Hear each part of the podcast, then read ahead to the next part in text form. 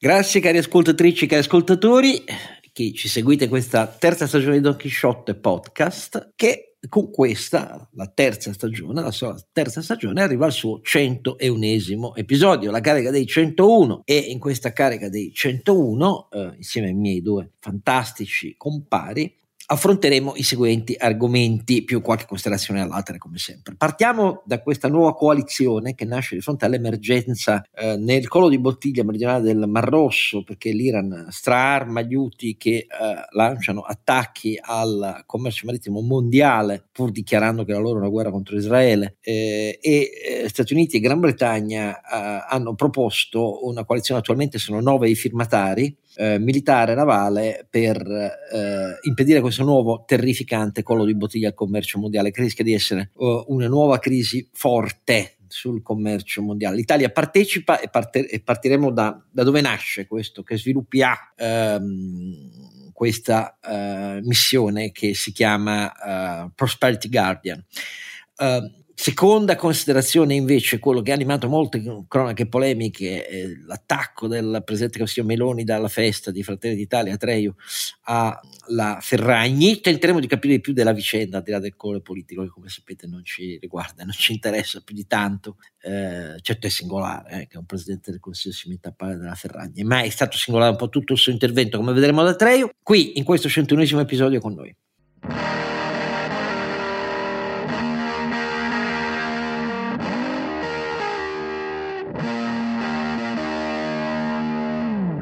Oscar Giannino e Don Chisciotte e accanto a lui eh, due straordinarie punti di forza del nostro podcast che non si dovrebbe chiamare Don Chisciotte ma eh, la compagnia della mancia in realtà perché no, no, no, non c'è nessun primario, eh, siamo tutti comprimari e loro hanno meriti al,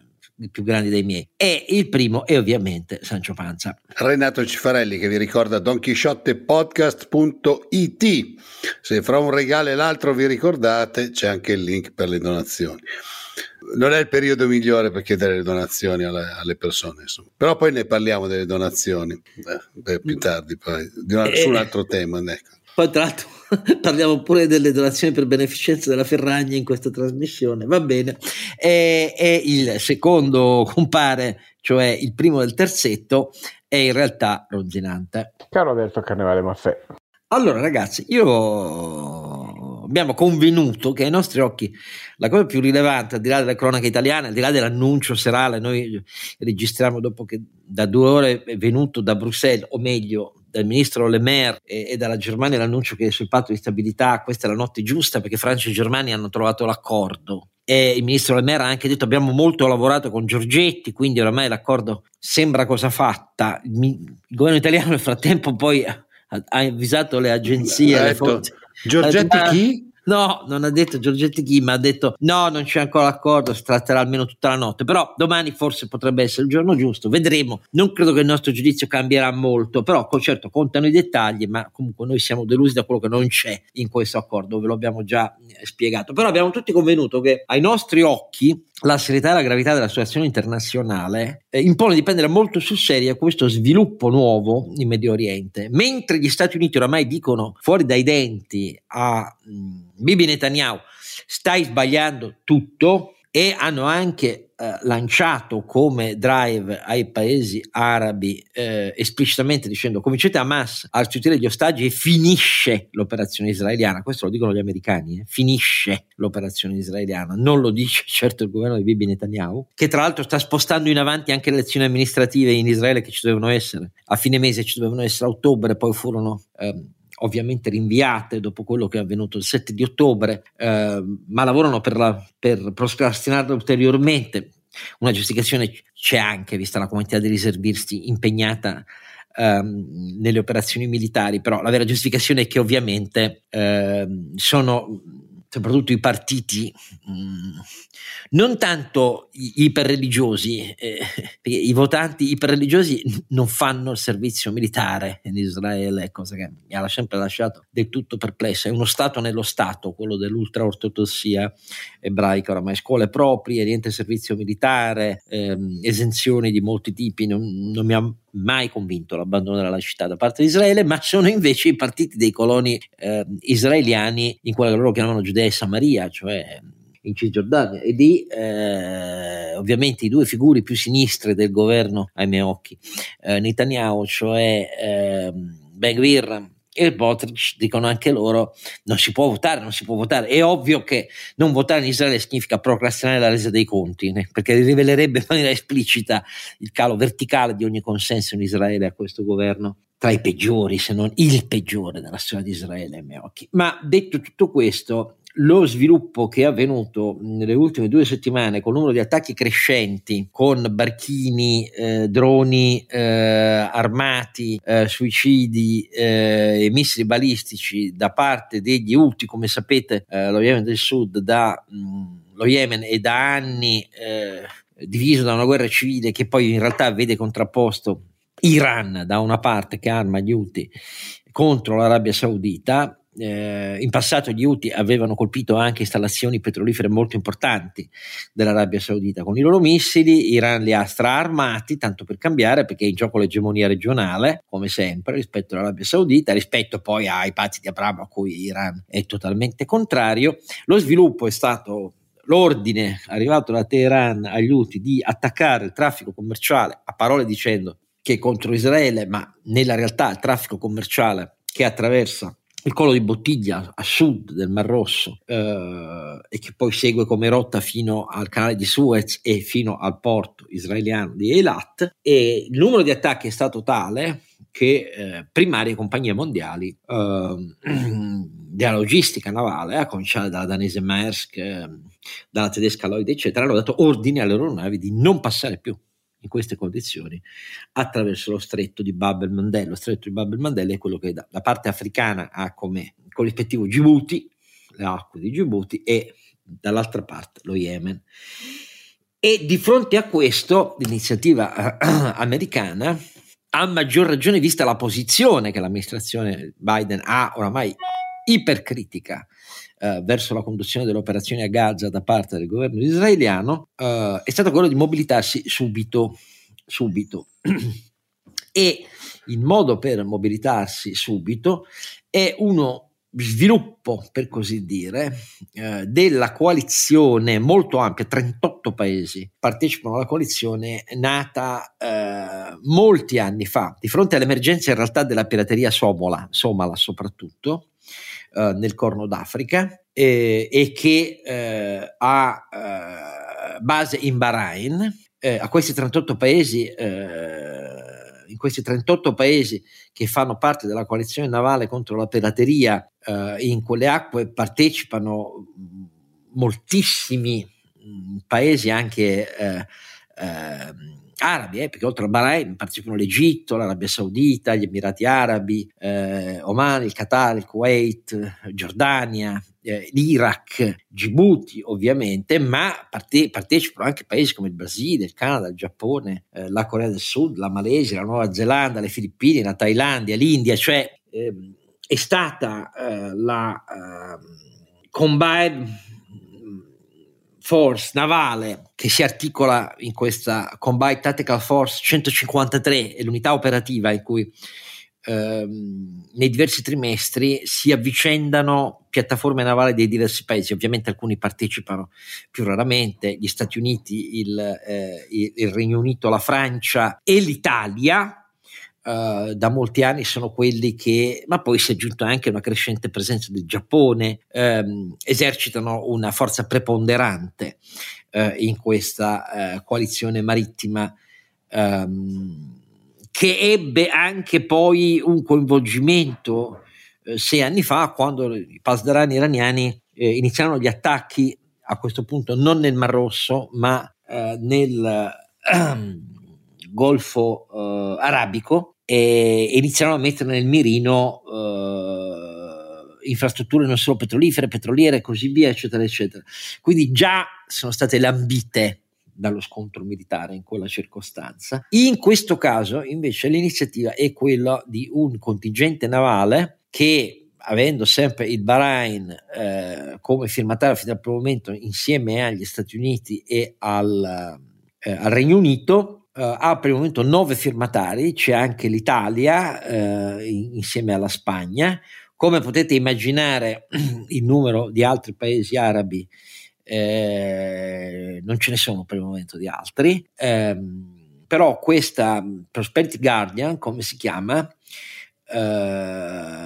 in realtà prima ancora di nascere ha già visto le unità operative distaccate nella task force 153 degli Stati Uniti e della Gran Bretagna, ma anche eh, il caccia francese eh, che, che, che, è presente in questi mesi nella task force 153, già adoperarsi per l'abbattimento di eh, droni non armati lanciati dagli UTI contro il traffico commerciale, barchini mh, esplosivi eh, lanciati contro il traffico commerciale eh, nello stretto di Badr el-Bandeb eh, dagli UTI e nel caso statunitense e eh, britannico anche l'abbattimento di missili balistici eh, lanciati dagli UTI. Gli UTI hanno lanciato alcuni missili balistici anche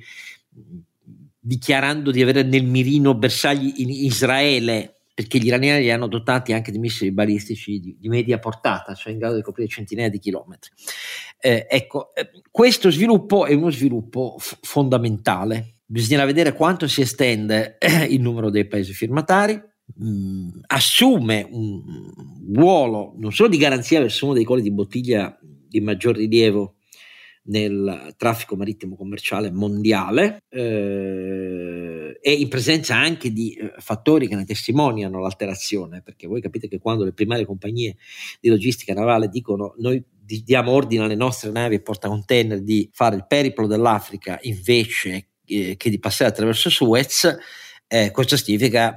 un ritorno a quello che non si vedeva dopo la fine del Covid, cioè all'innalzamento del costo dei roli, tempi di percorrenza, um, delle merci, eh, costo eh, del trasporto delle merci, ehm, eccetera, eccetera. E soprattutto lo fa con una bandiera politica che è la tutela anche di Israele, ma non è la tutela di Israele eh, qualunque cosa faccia Israele, quindi è chiaramente un'iniziativa politico-strategica rivolta a una specie di appello di fiducia al fatto che l'Occidente a guida americana, perché l'Unione Europea non agisce in maniera coordinata, purtroppo, neanche su questo tavolo qui, eh, vuole assumere agli occhi di molti paesi arabi e musulmani, non compromessi con Hamas e con l'Iran, eh, di voler esercitare un ruolo di garanzia e di equilibrio per così dire, nella, nella zona. Eh, equilibrio significa anche la disponibilità, come l'amministrazione americana sta facendo, apertamente ogni giorno a dire a Israele non sono questi i metodi per garantire una qualunque soluzione al problema israele-palestinese, ma sono questi i metodi invece per mettere in conto un inacidimento e un inasprimento di tutto ciò che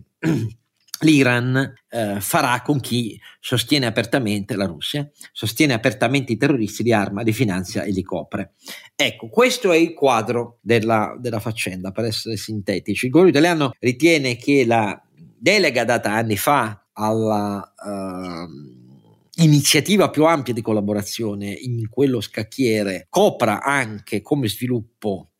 uh, la Prosperity Guardian che agisce oggi soprattutto con il mandato più ristretto, cioè contro gli UTI, e quindi non passerà per il Parlamento, l'opposizione non è d'accordo. Eh, io stesso de- devo dire che il passaggio parlamentare lo, lo riterrei lo riterrei, non voglio dire obbligato, ma, ma sacrosanto, perché siamo in presenza di un, una formula che si nasce per sviluppo da quella cooperazione navale molto estesa, ma non è altrettanto estesa e ha un mandato eh, ben più individuato con chiarezza, che si deve agli sviluppi del conflitto regionale, come è evidente, e al ruolo che l'Iran migra esplicitamente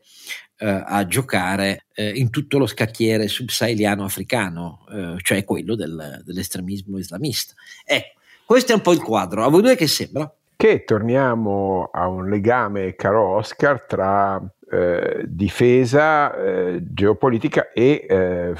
rotte commerciali, cioè stiamo parlando della vena giugulare del commercio internazionale, sicuramente per l'Europa, perché diciamo quella è una rotta fondamentalmente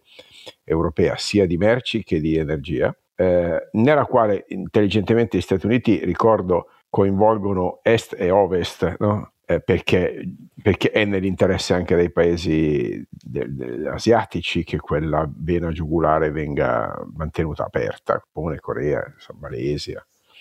Filippine, Nuova Zelanda. Ah sì sì, ma per quello c'erano una coalizione ampia. Sì, sì. sì,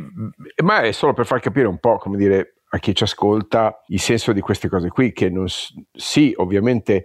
Israele è, se vuoi, il, il, l'espediente tattico, ma in realtà stiamo parlando di qualcosa che va avanti dal 2022 con la Task Force 153 e che ehm, eh, è un presidio di fatto di sicurezza marittima, dopo che ricordo quella rotta durante il 2020-2021 è stato eh, il punto di crisi delle catene logistiche mondiali, non tanto perché ci fossero problemi di traffico, ma perché sapete c'era stata interruzione, c'era stato il prezzo dei cargo che era salito poi a, a valori altissimi. L'innesco dell'inflazione, la parte strutturale dell'inflazione è un bell'anno prima della guerra in, in, Ucraina, ricordiamolo, perché l'inflazione ha cominciato a, a dare eh, i, i, i, segnali forti e chiari già le primissime settimane del 2021 e questo podcast ve lo aveva ricordato, giusto per, non per autocitarci, caro Oscar, per, come dire, eravamo stati da quelli che avevano letto correttamente le dinamiche inflattive e anche in un certo senso eh, il, il, le, le, mh, così, le, le, evoluzioni poi del, del, del, quadro economico con queste recessioni tanto annunciate, ma poi in realtà mai verificate veramente nei fatti, certo rallentamenti importanti. Eh, ma tornando a, al tema che, che, dicevi, quel pezzo di mondo no, non è un, un, un, pezzo normale, cioè è una strettoia, è un canale eh, di,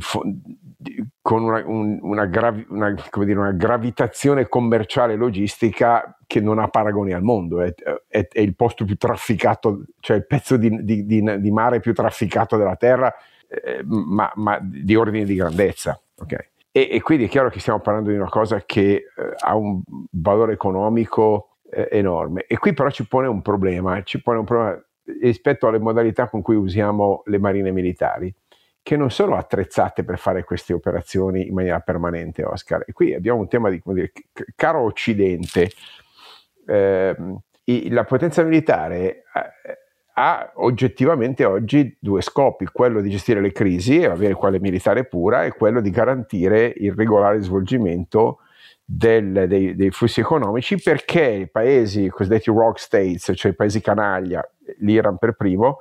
sanno che è molto più efficace una, una guerra non convenzionale, quella che ostacola, che crea danni, no? quella che crea eh, ostacoli al commercio, fa, fa molti più danni ai nemici, quella guerra diciamo bassa intensità di quanto possa essere una guerra che non si possono forse permettere di, di combattere eh, ufficiale. E quindi io penso che dobbiamo porci t- tutti un po' un problema, no? e cioè abbiamo disegnato navi, aerei per fare la guerra guerreggiata,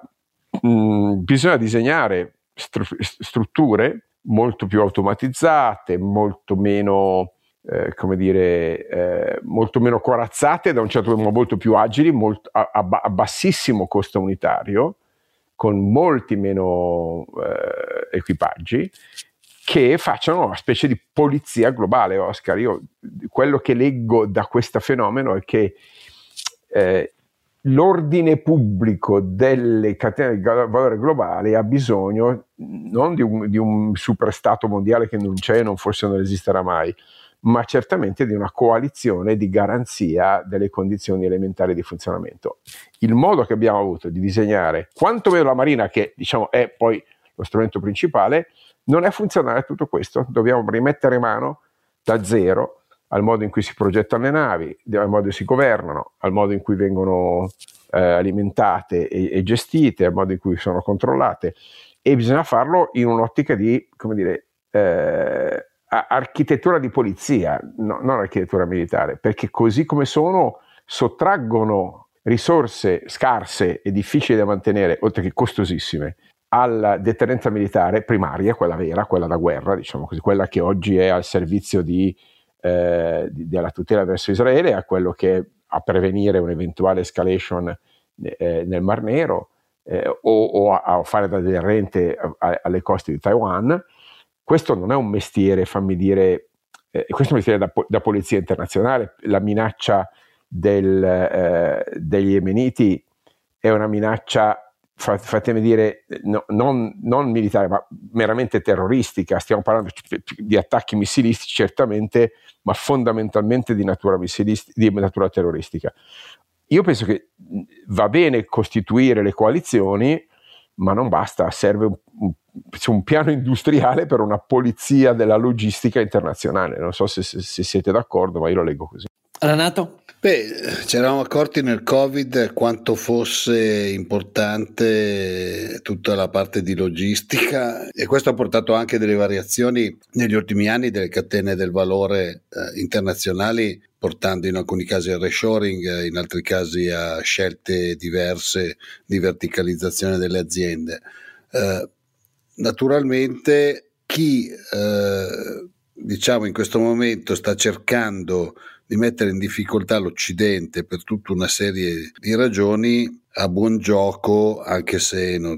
ricordiamo che la, la pirateria c'è sempre stata in, in certe aree, a buon gioco cercare di alzare la tensione in modo che appunto le navi debbano fare tutto il giro e quindi la logistica torna un po' a saltare. Non dimentichiamoci che è una specie di vena femorale eh, della logistica internazionale perché si tratta praticamente tut- della maggior parte dei traffici tra Mediterraneo e Asia e quindi che vuol dire Cina, che vuol dire Corea come hai già detto tu e questo potrebbe mettere di nuovo in difficoltà alcune aziende. Naturalmente eh, una situazione di questo genere è molto preoccupante per tutte le aziende ed è molto preoccupante eh, per le economie e diventa un metodo per spingere i governi naturalmente a essere, ad avere posizioni diverse eh, su questi temi. Vediamo come vediamo com'è l'evoluzione. Certo, eh, non è accettabile una pirateria molto spinta oppure che le navi siano a rischio per tutti i paesi occidentali. Eh, allora, solo per la, la, precisione, prima di eh, voltare pagina, ehm, De, de, voglio sottolineare una cosa eh, dal punto di vista informativo e, e poi un'altra dal punto di vista eh, politico. Um, questo uh, attivismo, nuovo attivismo um, sul mare dell'Occidente, da una parte ha come forza trainante le grandi potenze oceaniche residue, perché insomma, soprattutto sono gli Stati Uniti, questo è ovvio, però ecco che il Regno Unito ci tenga molto a essere eh, il secondo pilastro di questo tipo di collaborazione internazionale dell'oceano dipende insomma, dalla storia del, della Gran Bretagna, non tanto dalla consistenza oramai dell'efficacia della sua marina militare che ha avuto dei tagli come nautica militare, non parliamo poi dell'esercito britannico, fortissimi negli, ultimi, negli ultimi decenni. Ma eh, non riguarda solo quello che adesso sta avvenendo nel Mar Rosso, cioè per chi segue le vicende del Pacifico eh, da anni è evidente, per esempio la nascita del, prima di un quadrilaterale di sicurezza eh, nel eh, Pacifico, eh, dove gli Stati Uniti sono impegnati eh, in, insieme al Giappone, eh, al Regno Unito e all'Australia. Poi dell'alleanza militare navale di politica industriale navale, l'AUKUS, cioè tra Regno Unito, Gran Bretagna e Australia e il progetto molto discusso di sottomarini nucleari ehm, australiani da tecnologia eh, statunitense e con il prestito anche molto presto si sta già addestrando il primo doppio equipaggio per sottomarini nucleari gli Stati Uniti che gli Stati Uniti anticiperanno prima di costruirne insieme agli australiani sottomarini nucleari, l'AUKUS nel Pacifico. Poi l'espansione nel Pacifico degli ambiti di collaborazione militare eh, dei paesi AUKUS con un numero crescente di paesi del Pacifico che sono sottoposti alle pressioni cinesi. Non si tratta, come ovvio, solo uh, della eh, Corea del Sud, eh, ma si tratta e del Giappone che ha un fortissimo piano di riarmo in atto da anni eh, navale, eh, ma anche per esempio delle Filippine. Le unità delle Filippine sono state eh, attaccate con cannoni d'acqua da Guardia Costiera cinese la settimana scorsa perché c'è uno dei tanti contenziosi per l'estensione delle tre linee di estensione delle acque territoriali che la Cina rivendica riguarda anche alcune delle isole più occidentali delle Spratly che sono delle Filippine e così via. Ma ecco, lo sviluppo attuale, quello a cui partecipa anche l'Italia, e cioè la derivazione dalla Combined Maritime Force che ha una storia di eh, cooperazione che risale eh, nel eh, Golfo di Aden, nel Corno d'Africa, addirittura al 2012 nasce. Ehm, e poi negli anni ha avuto una, la sistemazione più recente operativa è stata proprio nel 2022, come citava Carlo Alberto, e nel 2022 si è deciso di specializzare gli ambiti di intervento delle task force navali eh, combinate in questa singolare struttura che è una struttura cooperativa aperta, cioè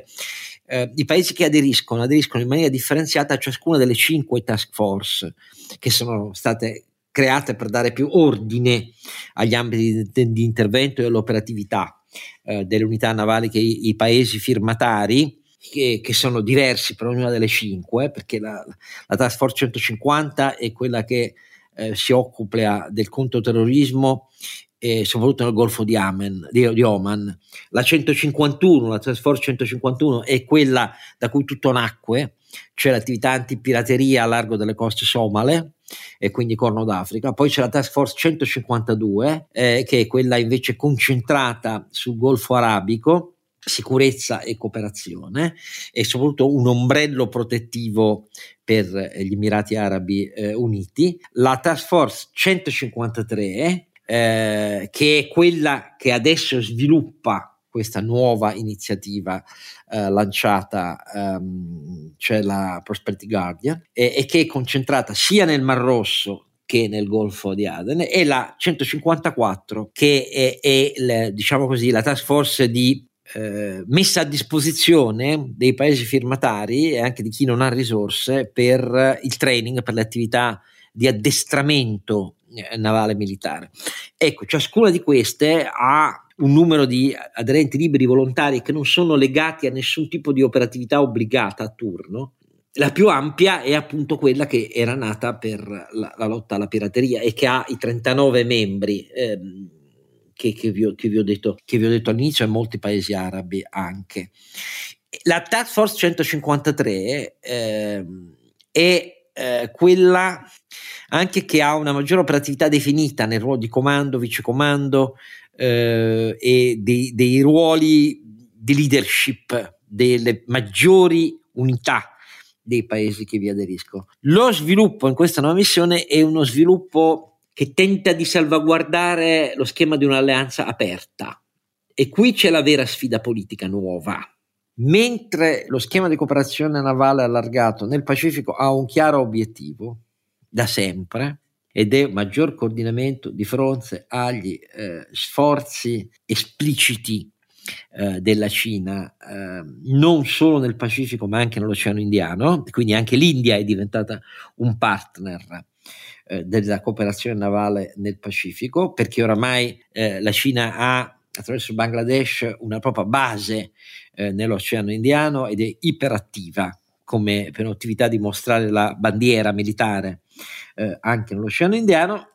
Questo da parte dell'Occidente è utilizzando l'allarme rosso della vicenda israelo-palestinese un tentativo serio di mantenere uno schema di alleanza aperta che non sia solo l'Occidente come piattaforma di dialogo per la pressione eh, in maniera eh, cooperante con paesi arabi musulmani che non si identifichino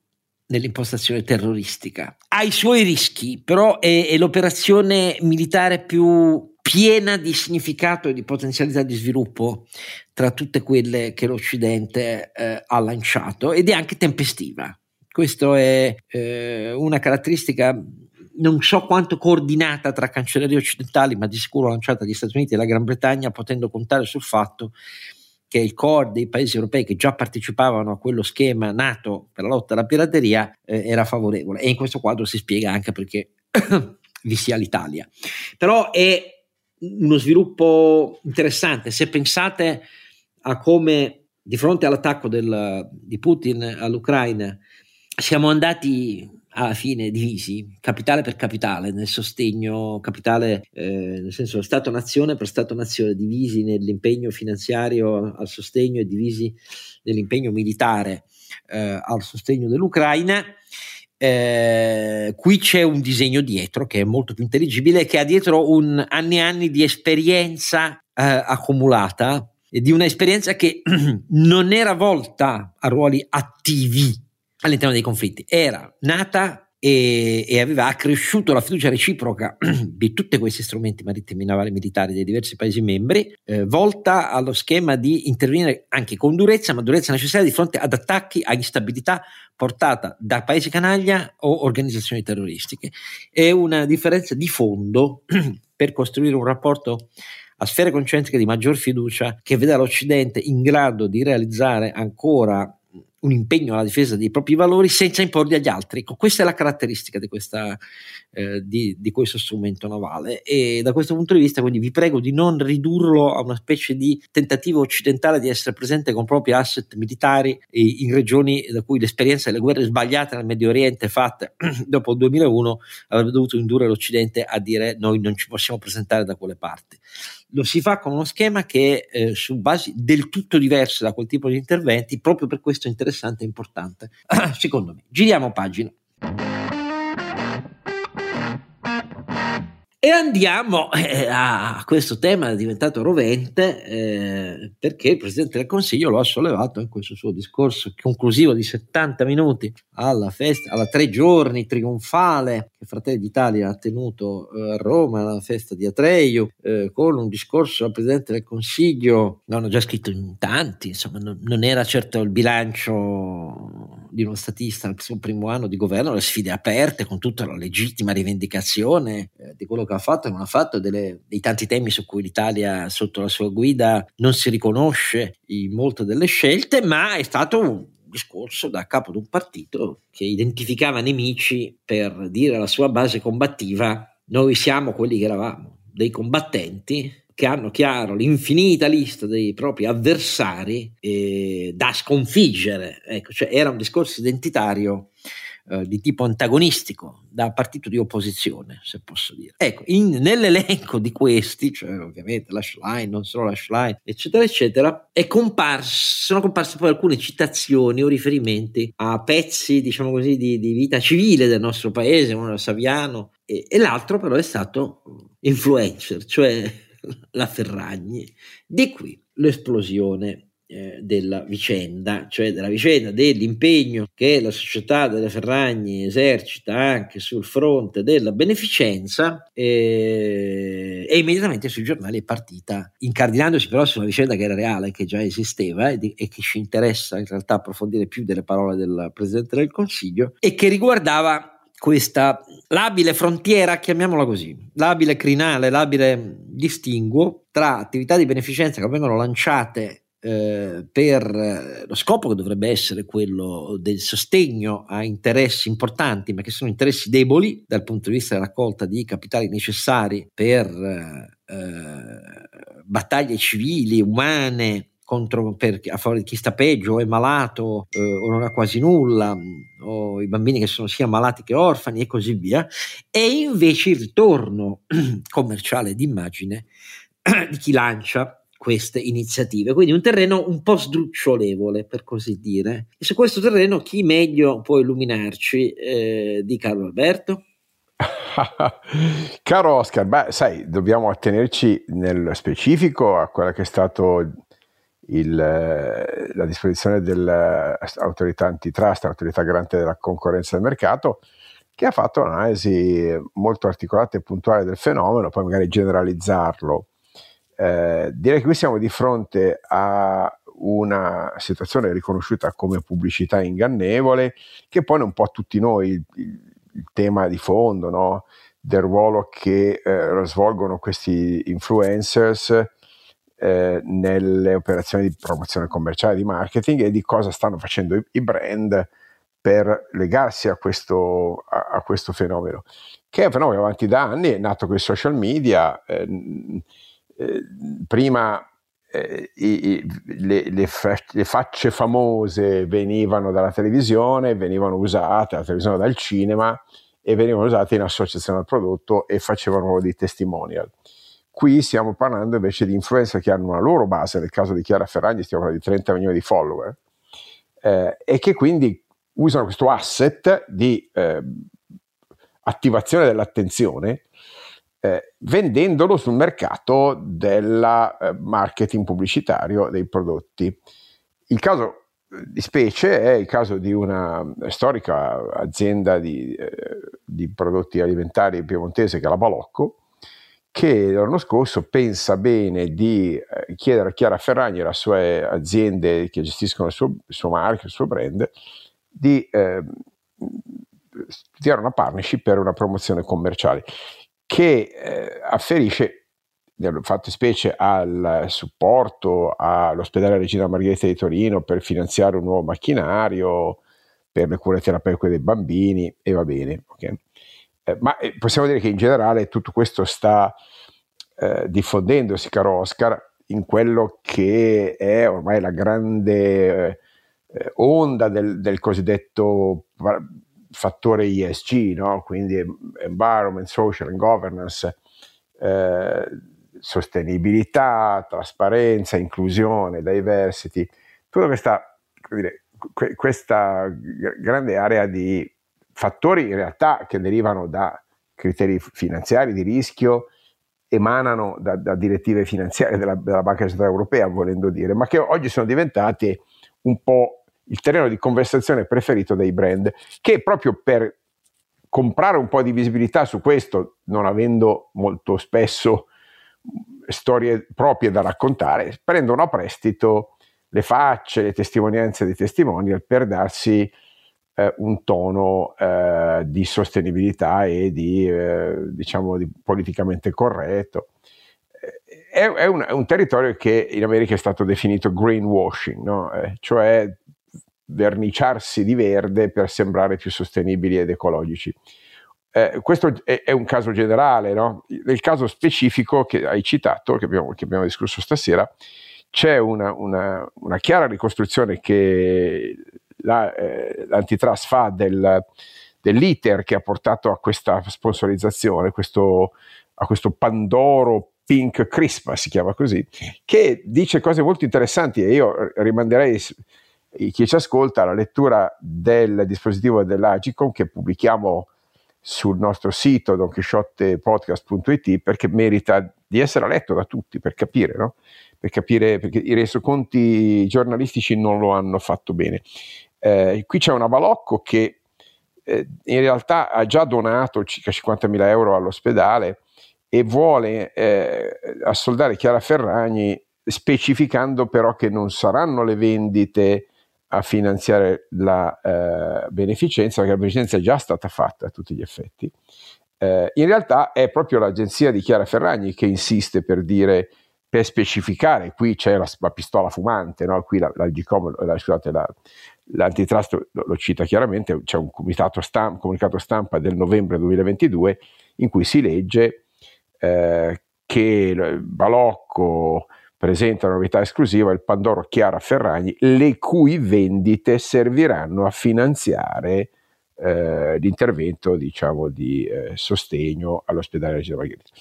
Eh, e questa formulazione è stata voluta esplicitamente, qui ricostruiscono tutto lo scambio di mail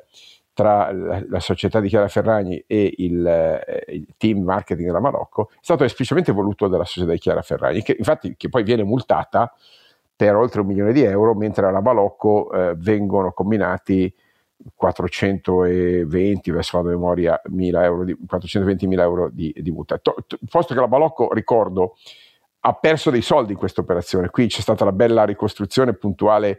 di, eh, di AGCM che dice sono stati prodotti 362.000 Pandori, circa oltre il 20% sono stati distrutti perché sono stati venduti, il prezzo medio era due volte e mezzo quello eh, eh del Pandoro Balocco tradizionale, il quale viene distribuito a un prezzo medio di vendita di 3,68 euro, mentre quello, fatemi dire, sponsorizzato, griffato, era di 9,37. Qui la parte interessante è che AGCM va a vedere la composizione degli ingredienti del packaging e dice che gli ingredienti utilizzati per sto Pandoro Limited Edition sono assolutamente identici, quindi il contenuto è assolutamente identico, c'è solo la confezione di miglior fattura, è assolutamente identico quello che viene poi comprato come, come Pandora. Il che, il che nell'assunzione di, di, di, dell'antitrust è, dice sostanzialmente che il, il consumatore è stato indotto ad acquistare non solo il Pandoro, che era del tutto identico, ma un, eh, un, un servizio, no? un, una, una, di fatto una quota, perché questo diceva esplicitamente il comunicato stampa, nel, eh, nella, nota, nella, nota, contenuta nel packaging era un po' più vago, ma il comunicato stampa era chiarissimo ed era fuorviante, era appunto ingannevole, come dicono nel, nella, eh, nel dispositivo dell'antitrust e, e, e hanno fatto i, conti, i consumatori hanno speso 1.600.000 euro in più di quello che avrebbero speso per comprare lo stesso identico prodotto. Quindi c'è stato un, un, un 1,6 milioni di, di, di, sottoscrizione implicita, di questi 1,6 milioni nulla, nulla è andato all'ospedale Regina Margherita. E in realtà eh, la cosa interessante è che la Balocco ci ha perso dei soldi perché soltanto il, pack, il costo del packaging più il pagamento della, della parcella, non so come chiamarla, più che milionaria del, della licenza dei marchi della signora Ferragni, ha mandato in perdita il, il progetto. Per cui siamo al paradosso eh, che eh, se fosse effettivamente stata legata al, ai, ai, all'ulteriore margine generato dalla campagna eh, all'ospedale General Gordon non sarebbero arrivati neanche quei 50.000 euro. No? E qui stiamo avendo un paradosso per come vengono progettate queste cose, per, per le sovrastime che a volte si fanno, ecco, offrire un prodotto a due volte e mezzo il prezzo di mercato e stiamo parlando di un prodotto identico dal punto di vista della sua, della sua composizione, soltanto per associarlo a, dei, a degli influencers e, e e associarlo in un modo non trasparente e non, eh, e non eh, fatemi dire corretto, questo dice l'antitrust, poi vedremo cosa succederà dei ricorsi, no? ehm, è un'operazione che anche dal punto di vista commerciale eh, evidentemente è, è, è, è, di successo, quindi qui siamo a una, a una, balocco che è un po' cornuta e mazziata, ci ha perso dei soldi e ci ha beccato la multa. No? Eh, mentre, e, e, questa è la cosa interessante, che fanno poi i conti anche in tasca al, eh, alle società della, del gruppo Ferragni che dicono che il 2022, giusto per dare due numeri, no? la Balocco ha fatto 206 milioni di fatturato, aveva un MOL, un margine operativo lordo di 17 milioni e 7 eh, il gruppo Ferragni, cioè Fenice e TBS Crew, insieme hanno fatturato tipo 29 milioni di euro e con un mall complessivo di 13 milioni di euro. Cioè, per, per, essere chiari, la Ferragni fa 13 milioni di euro di margine su 20, eh, 29. Praticamente siamo a veramente marginalità sconvolgenti. Beh, ovvio che come dei costi diretti saranno limitati e non, non, un centesimo fino alle scuse della signora Ferragni eh, uscite in queste ultime ore, non un centesimo di quella fee è stato in realtà destinato a, eh, a volontariamente ed ex ante all'attività di beneficenza. Eh, morale della favola, eh, appello ai consumatori di essere molto severi nel selezionare eh, le proprie scelte ponderando bene la credibilità e la eh, effettiva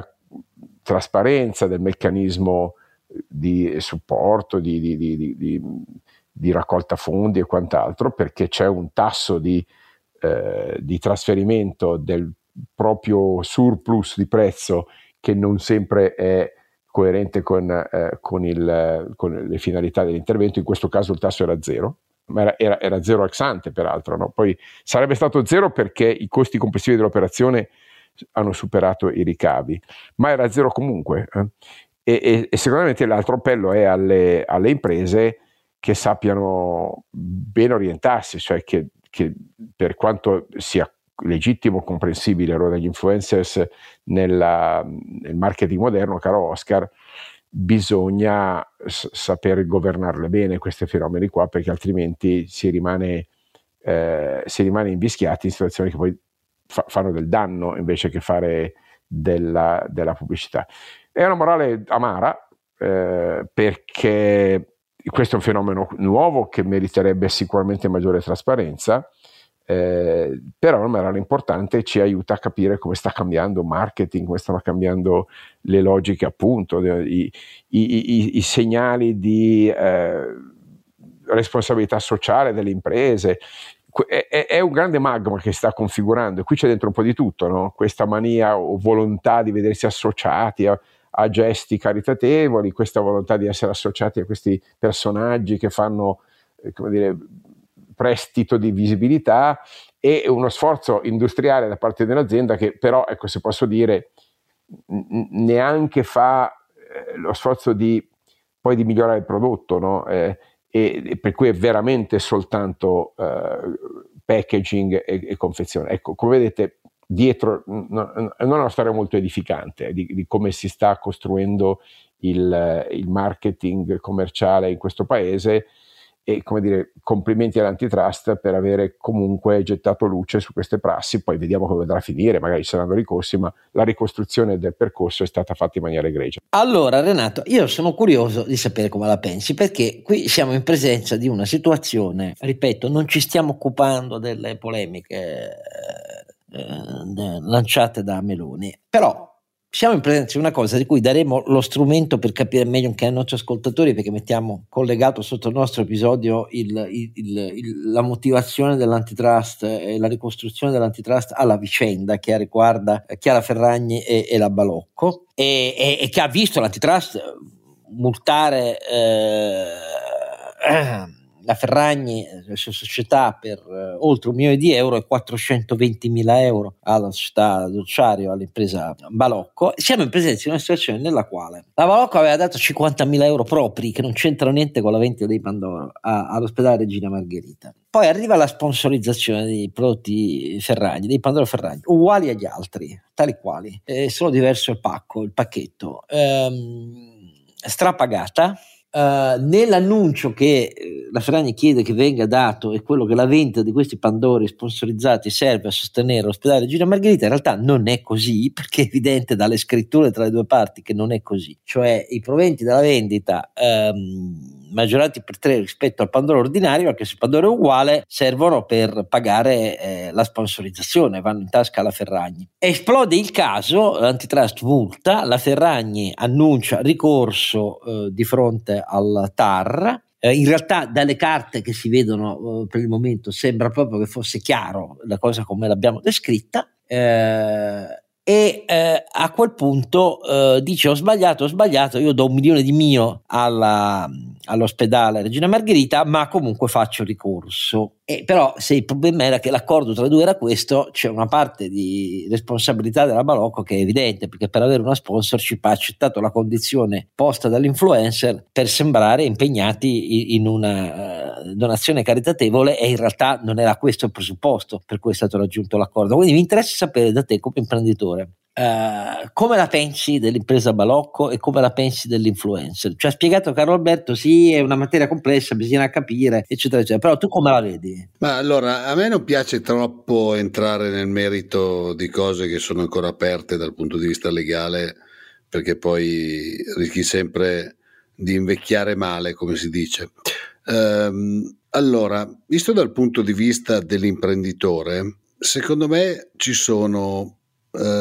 Due metodologie che tu puoi utilizzare in situazioni come queste. Allora, una è quella eh, di come si comporta l'azienda nel, nella sua storia e nel suo quotidiano e ci sono un sacco di aziende che fanno anche magari eh, opere di supporto eh, agli svantaggiati piuttosto che donazioni per gli stakeholder locali piuttosto che donazioni a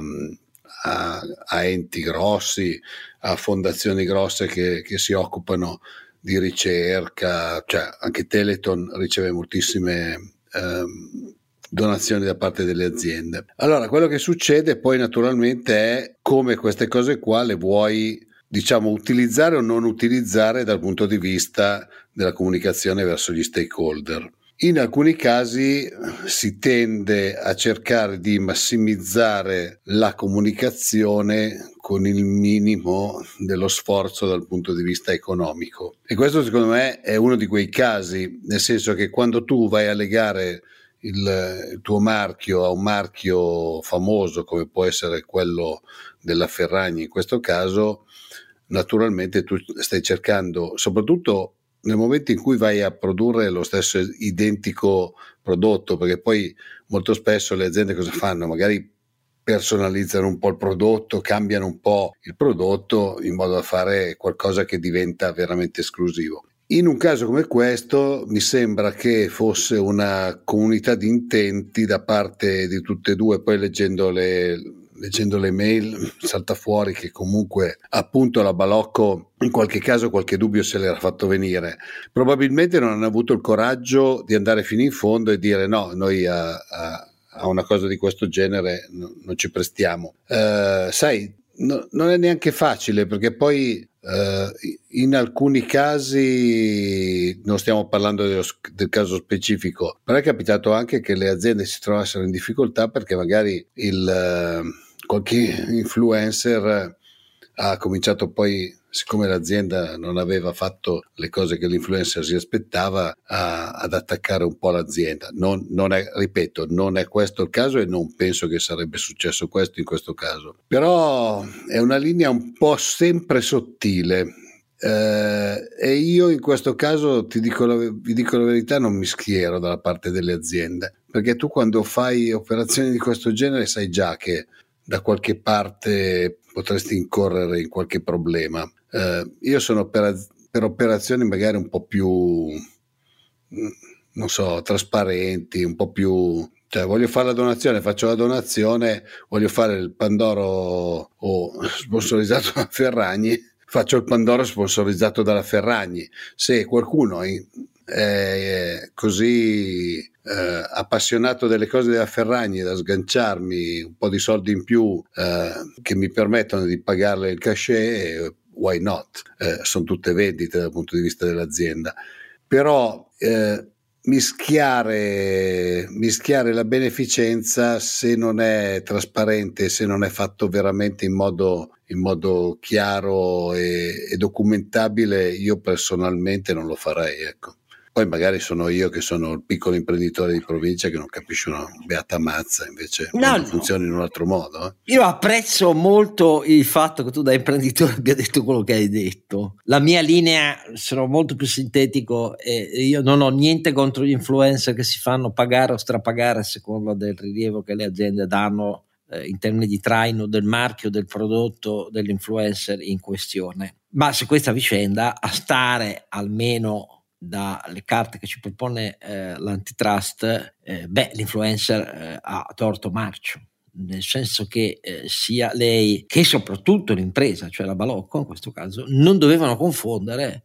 la sponsorizzazione di un prodotto e il suo costo con una causa di beneficenza che non c'era. Ecco, questo io sono perché le, cioè, ci sia un obbligo di trasparenza assoluto ex ante su questo. Quindi se si lancia una campagna di beneficenza bisogna mettere a disposizione del consumatore tutti gli elementi perché il consumatore capisca davvero che è così. Come altrimenti avviene per i giochi a premi, eh, esatto. Altrimenti cioè. è una truffa, è una truffa, mi dispiace, è una, è una truffa rispetto a, alla fede pubblica e quindi va mutata e sanzionata. E io mi fermo qua. Ma però aggiungo una cosa, la cosa che mi preoccupa molto di più, a dirvi la verità, non è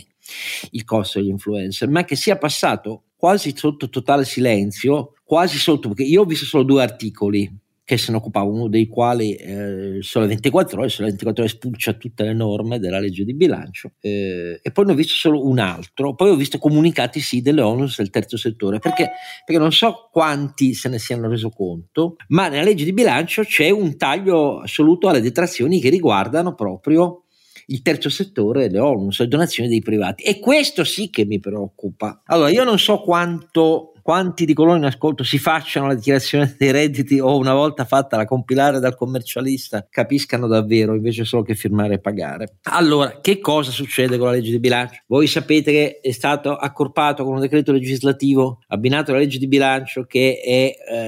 eh, collegato alla legge di bilancio e viene presentato come primo dei, dei, decreti legislativi di attuazione della legge delega di riforma fiscale, non lo è in realtà perché sono misure che pagano solo per un anno. Nel 2024 abbiamo accorpato, hanno accorpato, non io,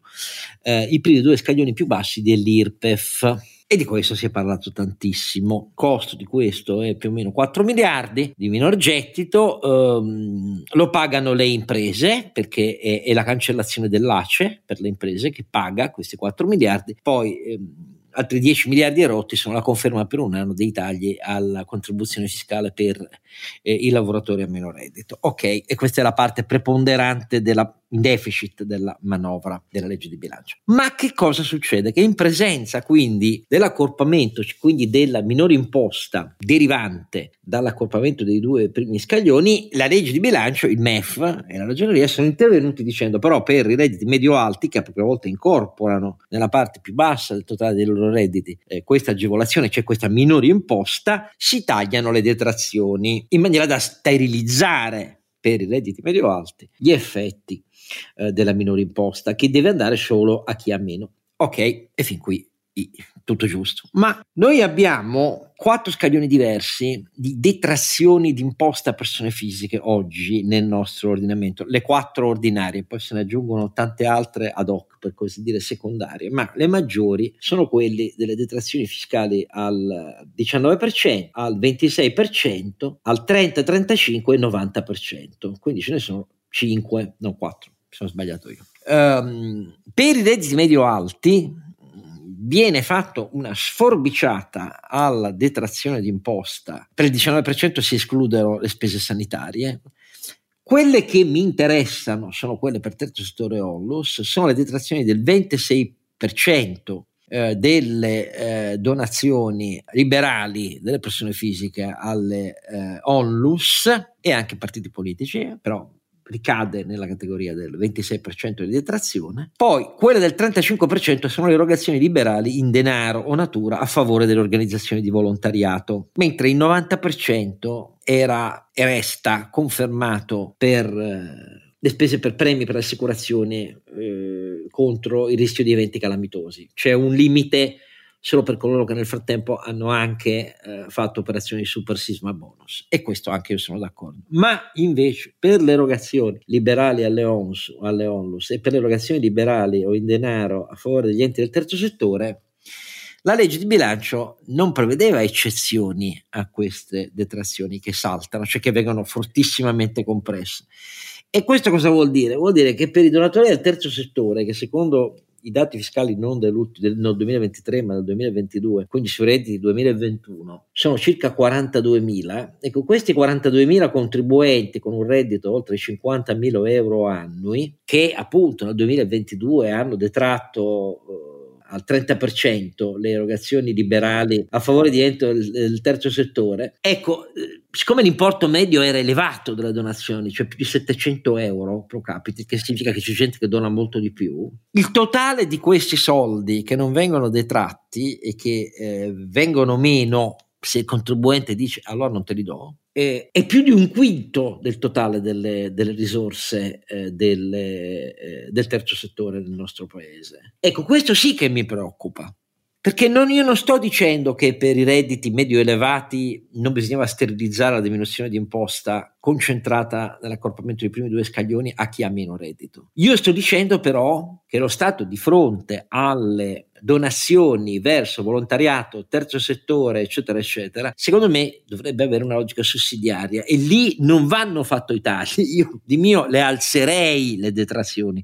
per incoraggiarli, perché questa gente che col volontariato e le ONS fanno cose che sono essenziali per la civiltà del paese, per eh, la sanità che da sola pubblica non ce la fa e così via, ed è tutto interesse dello Stato, è una forma di coesione e integrazione sociale, quella di incoraggiare le donazioni private a questi, a questi, a questi soggetti, naturalmente affiancate dai controlli più sistematici sul fatto che poi non ci siano abusi dietro, non ci siano furbizie dietro, si utilizzano davvero i soldi per questo, però questo è un altro paio di maniche. Invece nella legge di bilancio è avvenuto ed è avvenuto nel silenzio più totale. Ecco, questo fa, è chiaro che la Ferragni fa molto più scandalo, ma su questo non si è scandalizzato nessuno. Io che da una vita ho fatto il volontario, ehm, ammiro e ringrazio i miei italiani che sono impegnati nelle ONUS del terzo settore, considero questa roba, la legge di bilancio, una follia infame. Ecco, questo è il mio giudizio. Anche questa sera abbiamo, eh, diciamo, eh, fatto il nostro e eh, vi ringraziamo con l'impegno che non vi stiamo dando gli auguri di buon Natale perché ne facciamo un'altra prima di Natale, ma grazie a Carlo Alberto, grazie a Renato e grazie a tutti voi che ci seguite anche in questa terza stagione di Don Quixote Podcast. Preparatevi alle feste, ma i nostri auguri, come sempre fuori dall'ordinario, verranno prima del Natale. Don Chisciotte è un podcast autoprodotto da Oscar Giannino, Carlo Alberto Carnevale Maffè e Renato Cifarelli in collaborazione con mdeaudio.com. Per la pubblicità scrivete a info at donchisciottepodcast.it. La sigla e le musiche originali sono incise dalla famiglia Bonfiglio, l'autore è Michele Novaro. La copertina è di Simone Angelo Ferri e non ci sono autori perché andiamo rigorosamente a braccio, mentre le uscite sono regolari nella loro irregolarità.